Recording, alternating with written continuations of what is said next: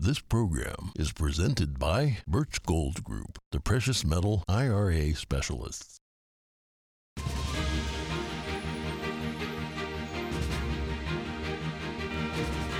Good morning. In today's headlines, the suspense is over. Joe Burrow failed to be the kryptonite to the Superman of Patrick Mahomes, and the Philadelphia Eagles thrashed the San Francisco 49ers. The stage for Super Bowl 57 is set. Former President Trump is back on the campaign trail for the first time since announcing his 2024 run for president. We have highlights from Saturday's events in New Hampshire and South Carolina a 25% increase in emergency medical cases related to myocarditis. That's according to an MIT professor and drug safety analytics expert. He's calling for the immediate suspension of all COVID mRNA vaccines. And Novak Djokovic secures a historic 10th win at the Australian Open. It's a major comeback for the Serbian, who was deported in last year's event for refusing to take the COVID vaccine.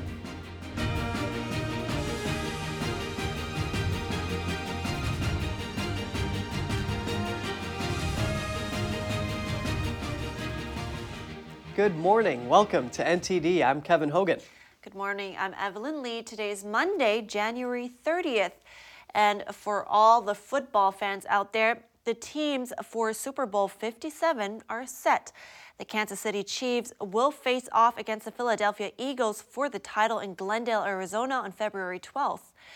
Patrick Mahomes finally got the best of Joe Burrow all he needed was a little shove. Cincinnati's Joseph Ossai was flagged for a 15 yard penalty for shoving Mahomes after he was out of bounds. Harrison Butker then kicked a 45 yard field goal with three seconds left, and the Chiefs beat the Bengals 23 20 to make it back to the Super Bowl. Meanwhile, the Eagles clobbered the Niners 31 7 in the, NFC title game earlier Sunday. They've looked dominant in the playoffs so far, also beating the New York Giants 38 7 in the divisional round. There are no shortages of storylines in the matchup. Kansas City coach Andy Reid goes against his old team, which he led to Super Bowl 39. On top of that, there is a brother against brother showdown between Chiefs tight end Travis Kelce and Philadelphia center Jason Kelce. Former President Trump visited New Hampshire and South Carolina on Saturday. The campaign events in the early voting states were his first since announcing he would run for president in 2024. NTD's Jeremy Sandberg has more on the weekend events. President Donald J. Trump.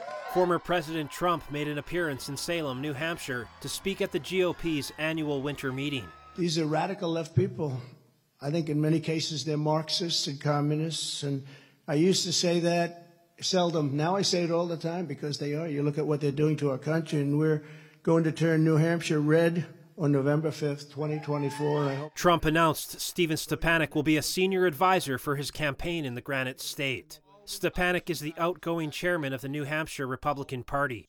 Trump shrugged off suggestions that he's had a slow start in his campaign, saying he's got two years and is more committed now than ever. To save America, we need a leader who's prepared to take on the forces laying waste to our country. And we need a president who is ready to hit the ground running on day one. And I hear, boy, am I hitting the ground. Make no mistake, South Carolina is Trump country. Trump headed to South Carolina Saturday afternoon to a rally at the state capitol. We're going to defeat the cult of gender ideology and reaffirm that God created two genders called men and women.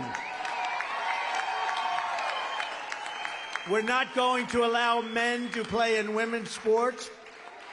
And by so doing, you know what happens. We're going to save the dignity of women and we're going to save women's sports itself. It's ridiculous. It's ridiculous. We're going to bust up the censorship regime and bring back free speech again. Trump decried the Biden administration for its policies on the border, energy, the economy, and the war in Ukraine. He compared the last two years to April Fool's Day.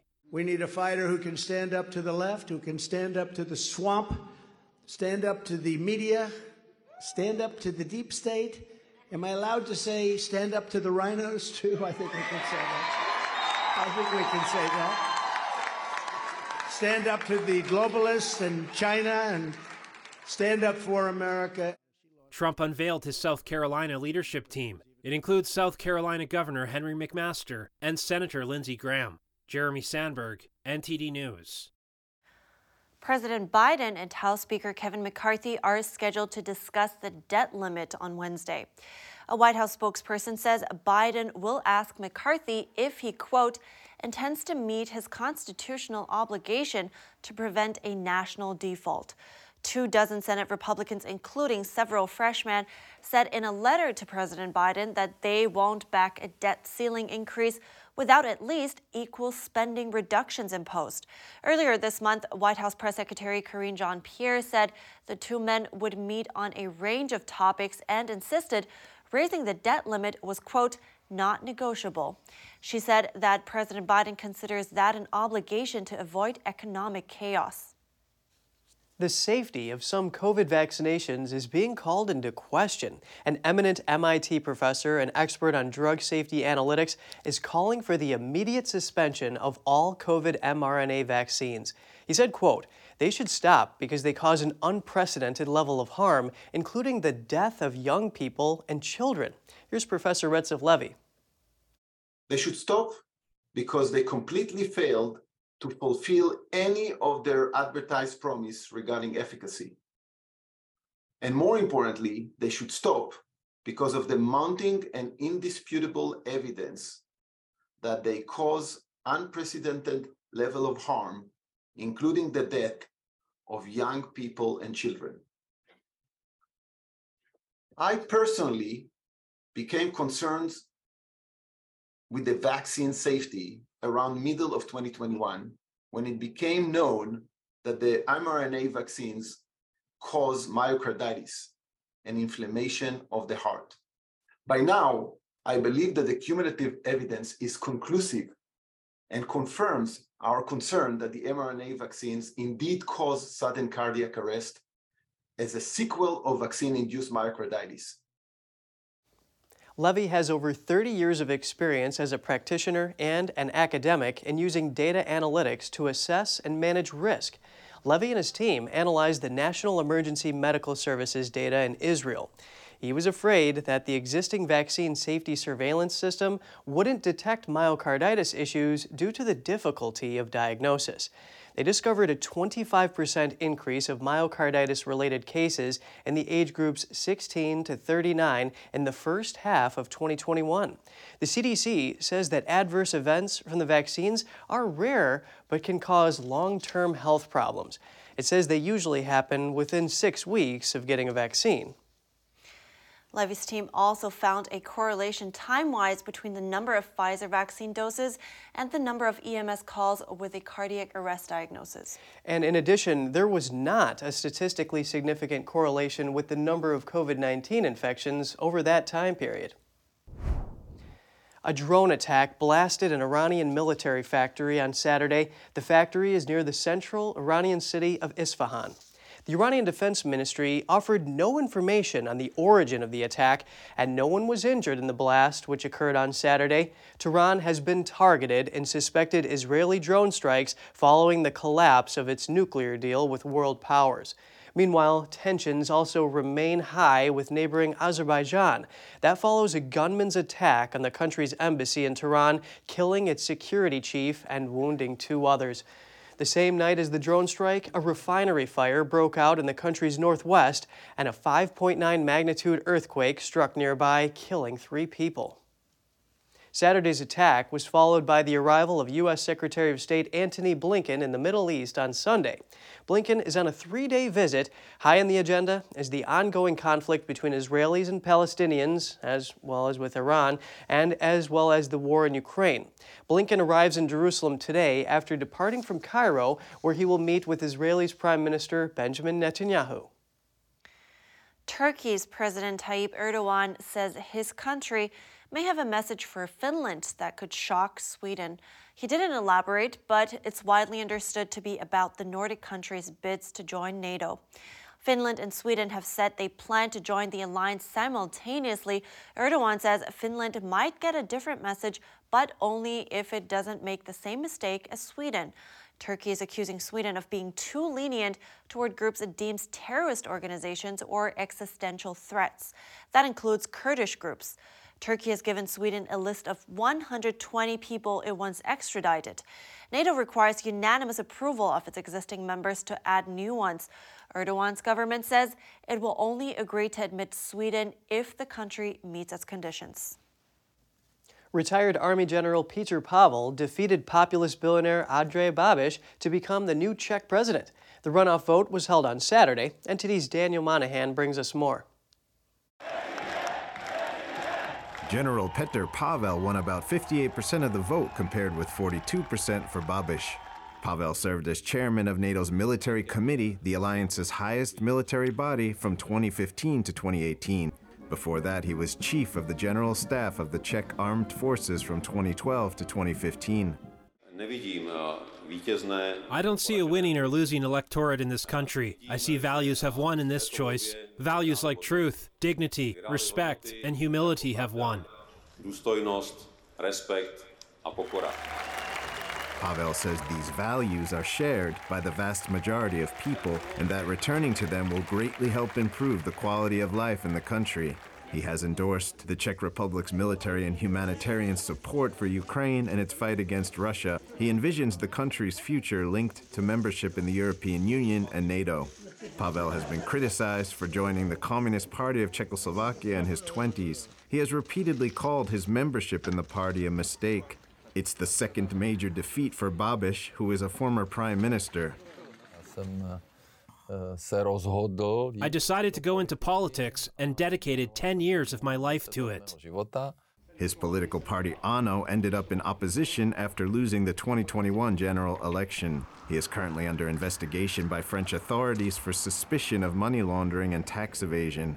Babiš joined the Communist Party of Czechoslovakia in 1980 he was an agent for the STB in the 1980s, which is the Czechoslovak Secret State Security Service. The runoff election became necessary after Pavel defeated Babiš by just half a percent in the first round, with Danuša Nerudová coming in third. Daniel Monahan, NTD News. And now let's pause for a moment with a message from our sponsor, Birch Gold Group.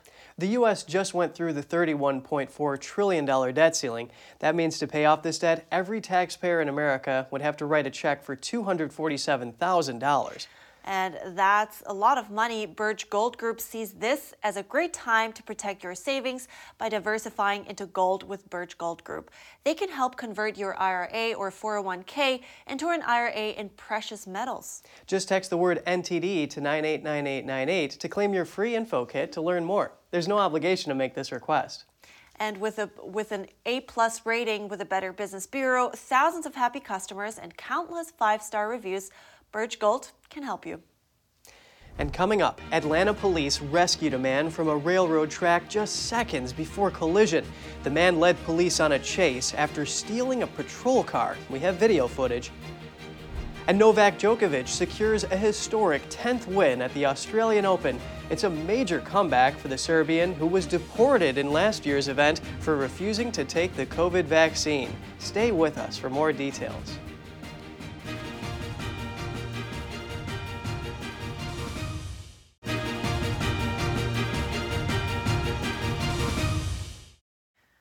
Welcome back. We are continuing the program with some dramatic scenes over in Atlanta.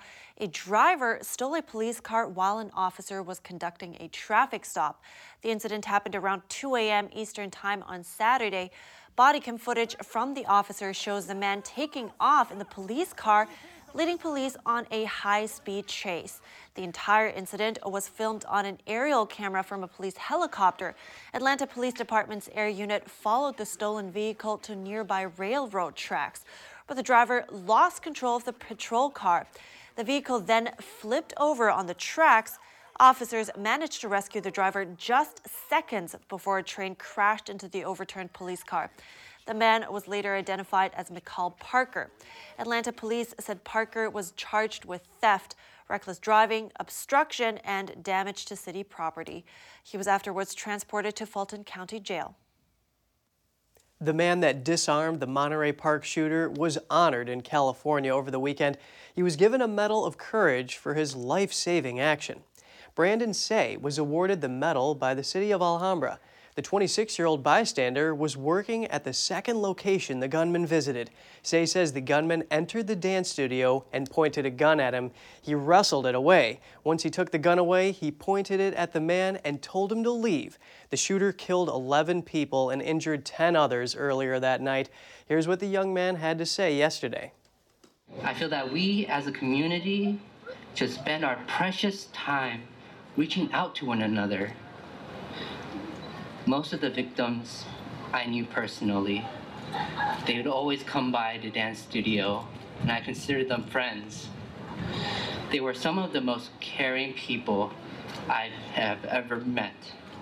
And for them to be taken from us is such an excruciating experience. The start of the new year has been extremely difficult, but we have the rest of the year to spread compassion and build back our community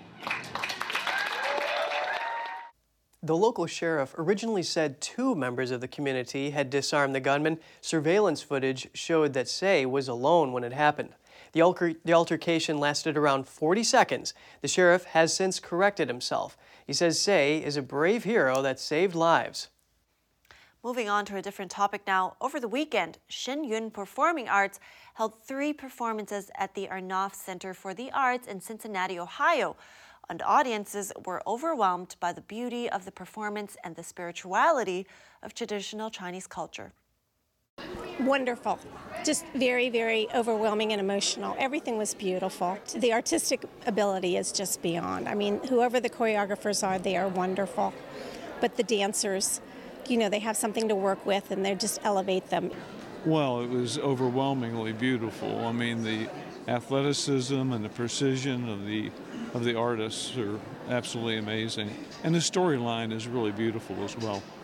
Using the traditional bel canto technique, the singing of the Shen Yun vocal soloists stirred the audience's emotions. The uh, soloists, the vocal soloists, and the instrumental was amazing. The, you could feel the emotion of what was being said, even if uh, you couldn't understand the language, which was beautiful. Shen Yun's mission is to revive China's divinely inspired culture through classical Chinese dance. The theory behind it, when they call the creator, the creator to me is God, and it's just brought people, I mean, it was just a hush in the audience, you know, when you know what it's about. And if you get that belief and you have that belief, it's just wonderful.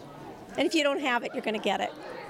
Well, it's just great to know that there are people of faith on another side of the world where we think everyone uh, does not have faith and does not appreciate something more than the government, right?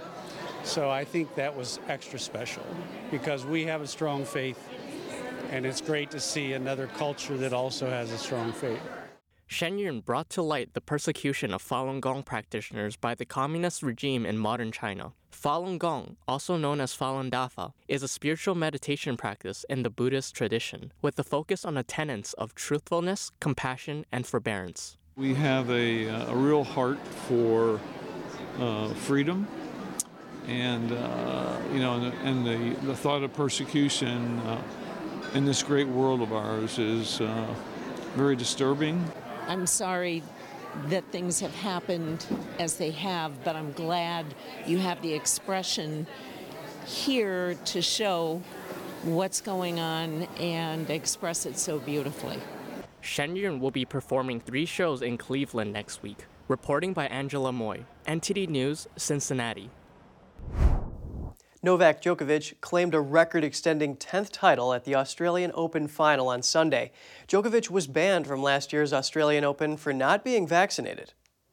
I think there's there's still a lot of that fire inside of me that is burning uh, of passion for the sport and for competition and I think that's that's what allows me to to still push myself to the limit. I know that there is always a greater goal um, and, and a guiding star, so to say, and this trophy is, is one of those guiding stars, It's something that I always strive to, to achieve. Kudos to the master, the master of masters. I think that he is competing with himself and that he has set some goals for himself, not in terms of breaking other people's records, but in terms of breaking his own records. I'm coming back the next year? Yeah. Uh, right away. I mean, I, I I think results speak uh, enough for, for themselves. You know how I feel in Australia, how well I have been playing here over the, the last 15 years. Djokovic defeated Stefanos Tsitsipas in three straight sets at Rod Laver Arena to reclaim the world number one ranking. He finished off the final tiebreaker with a thumping forehand to end the match. He secured a victory despite a hamstring issue that hindered him throughout the tournament. It was the Serbian's 22nd Grand Slam crown, leveling with Rafael Nadal at the top of the list of men's major champions. Djokovic's victory was the ultimate comeback after being deported from Australia a year ago, much to the delight of his supporters in Serbia who cheered as he took the title. Djokovic said he still has a lot of passion for the sport and has no plans to slow down. And coming up, a married couple was faced with a choice regarding a risky pregnancy. Find out how their decision improved their lives after the break.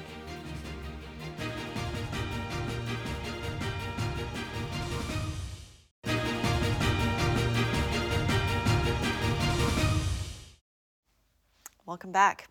Four years ago, a couple was confronted with a difficult decision to keep or terminate a risky pregnancy. In the end, the couple made a decision they thought could end their happiness. Instead, they were blessed with more. Let's take a look. Four years ago, Jennifer Hogan Jones was 11 weeks pregnant when she found out that her unborn baby had a 97% chance of having Down syndrome. She and her husband Ryan were devastated. They were both in their mid 40s and already had three teenage daughters. They did not expect the pregnancy, let alone the disability. We just kind of felt like our world had just crumbled and our life was going to be over and this was going to be difficult and we weren't prepared and we just felt lost, completely lost. When a specialist suggested an abortion, Jennifer rejected it immediately, but Ryan brought it up again after returning home. And that was completely just blew me away that he said that, but he was like, this baby is it going to suffer? Are we bringing a child into the world that's going to, you know, live a miserable life? Is that fair to him? But Jennifer insisted on keeping the baby. I said, this is the baby God's given us, and this is the baby we're going to have. And I said, you get on board, or something's going to have to happen real quick. And he said, okay, okay. On July 19, 2018, their baby boy Hudson was born. The couple instantly fell in love with him. The second I saw him, I was just so in love. And my husband was the same way. He didn't want to put him down. He wanted to take him and show him off to everybody. He couldn't stop talking about him. We all felt that way, but it was just so beautiful to see him feeling that way. Jennifer initially worried that the teenage daughters would resent Hudson. He came along, and those girls were just head over heels in love with him. Little mamas. We actually called them Mama One, Two, and Three because that's what they were. And he he he adores them. Hudson's birth brought the entire family closer than ever before. We thought we were doing just great before he got here. And then suddenly we see ourselves just connecting in a way that we hadn't before, feeling a love that we just hadn't even knew existed before. Jennifer says she is grateful to God for blessing them with Hudson. This kid brings us joy every day. He he has changed our life for the better, and it's just amazing. It's so beautiful to actually be a part of this, and I'm just so thankful that God chose us, that He gave us a special kid. Jennifer hopes her story will inspire other families facing similar predicaments to choose life. For families who struggle financially, many programs offer financial and medical care assistance, and some families also want to adopt children with Down syndrome. Reporting by Angela Moy, NTD News. Oh, he's such a precious little boy. Oh, I know he is. You know, and her faith is really inspiring. Yeah, I agree. Yeah. Well, on that note, we want to end it here. That's it for today. Write us at goodmorning at ntd.com as usual if you have anything to share with us. Thanks for watching. I'm Evelyn Lee. And I'm Kevin Hogan.